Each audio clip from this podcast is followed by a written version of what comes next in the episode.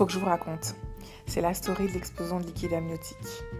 Alors, cette histoire, toutes les sages-femmes peuvent vous raconter au moins une histoire similaire à la mienne.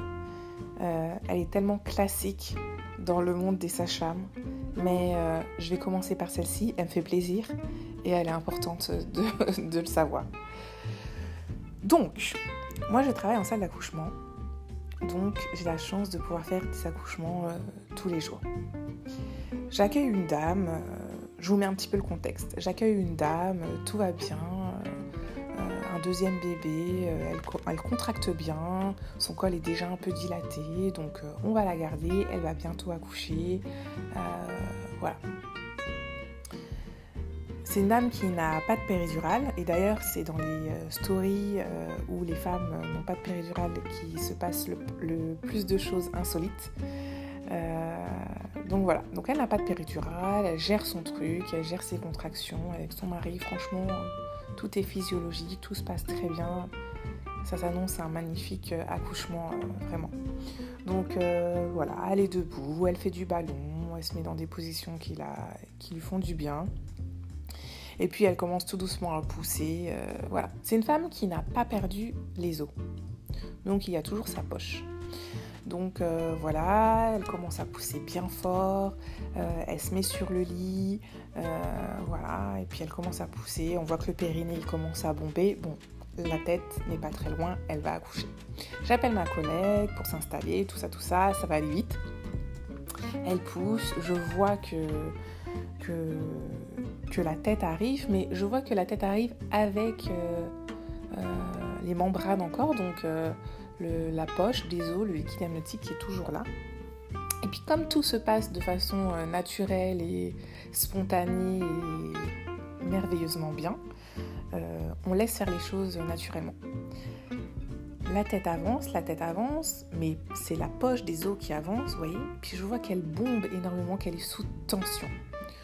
Donc du coup, euh, en fait, il faut imaginer un ballon, un ballon, un ballon où on souffle pour les anniversaires là, mais qui est rempli d'eau et euh, qu'on presse très très fort. Vous voyez, c'est sous tension et puis ça peut exploser à tout moment.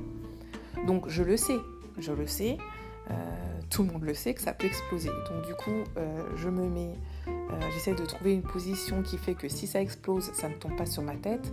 Mais difficile quand euh, la dame accouche, qu'elle est dans une position un peu spéciale, elle est un peu sur le côté, euh, et qu'il faut retenir cette tête parce que c'est notre mission à nous, sage-femme, de faire en sorte que le bébé sorte tout doucement pour protéger le périnée.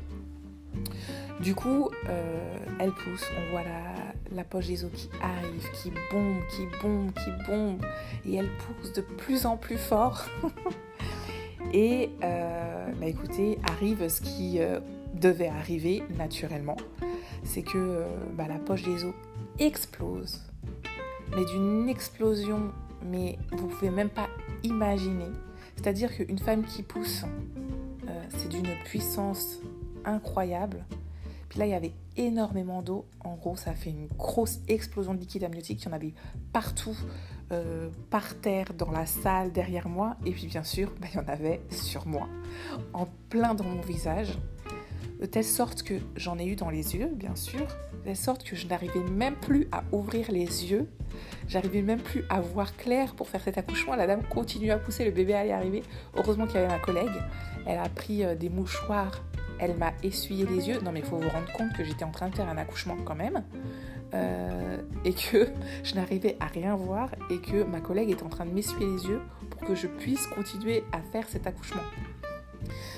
Ce qu'il faut que je vous dise aussi, parce que sinon ce serait pas drôle, c'est que ce liquide amniotique, il était légèrement méconial. Alors qu'est-ce que ça veut dire méconial? Ça veut dire que le bébé avait fait un petit peu caca à l'intérieur du ventre de sa maman. Le méconium, c'est du caca, clairement. Sauf que bon, je vous rassure quand même, le méconium, c'est pas, euh, pas des selles ordinaires, disons, c'est euh, des cellules que le bébé a ingurgitées, puis qu'il a, relâchées dans le ventre de sa maman. C'est très vert, c'est très gluant, mais ça n'a pas d'odeur, c'est stérile en fait, donc c'est propre en fait. Donc, euh, donc voilà, mais c'est quand même la petite pépite qui fait que bon bah voilà, j'avais un petit peu de verre sur moi. et, et, voilà. Donc ceci est ma première story.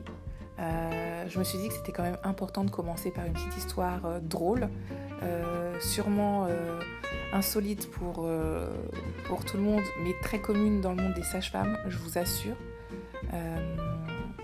J'ai, en fait, j'ai voulu, laisser faire les choses bah, parce que bah, tout se passait euh, naturellement bien et que euh, bah, voilà, quand on voit un bébé euh, qui est toujours dans sa poche, on essaye de préserver ça au maximum parce qu'il y a des bébés, c'est très rare, mais il y a des bébés qui naissent dans leur poche des os et c'est magnifique. C'est extrêmement, extrêmement rare. on appelle ça un bébé qui est né coiffé. Et un bébé qui est né coiffé, on dit qu'il aura de la chance pour le reste de sa vie. Donc on essaye toujours. En général, ça explose avant. donc voilà, ceci est donc ma première story, drôle, insolite. Euh, toutes les sages-femmes qui vont m'écouter euh, se diront, mais bien sûr que moi aussi je l'ai vécu.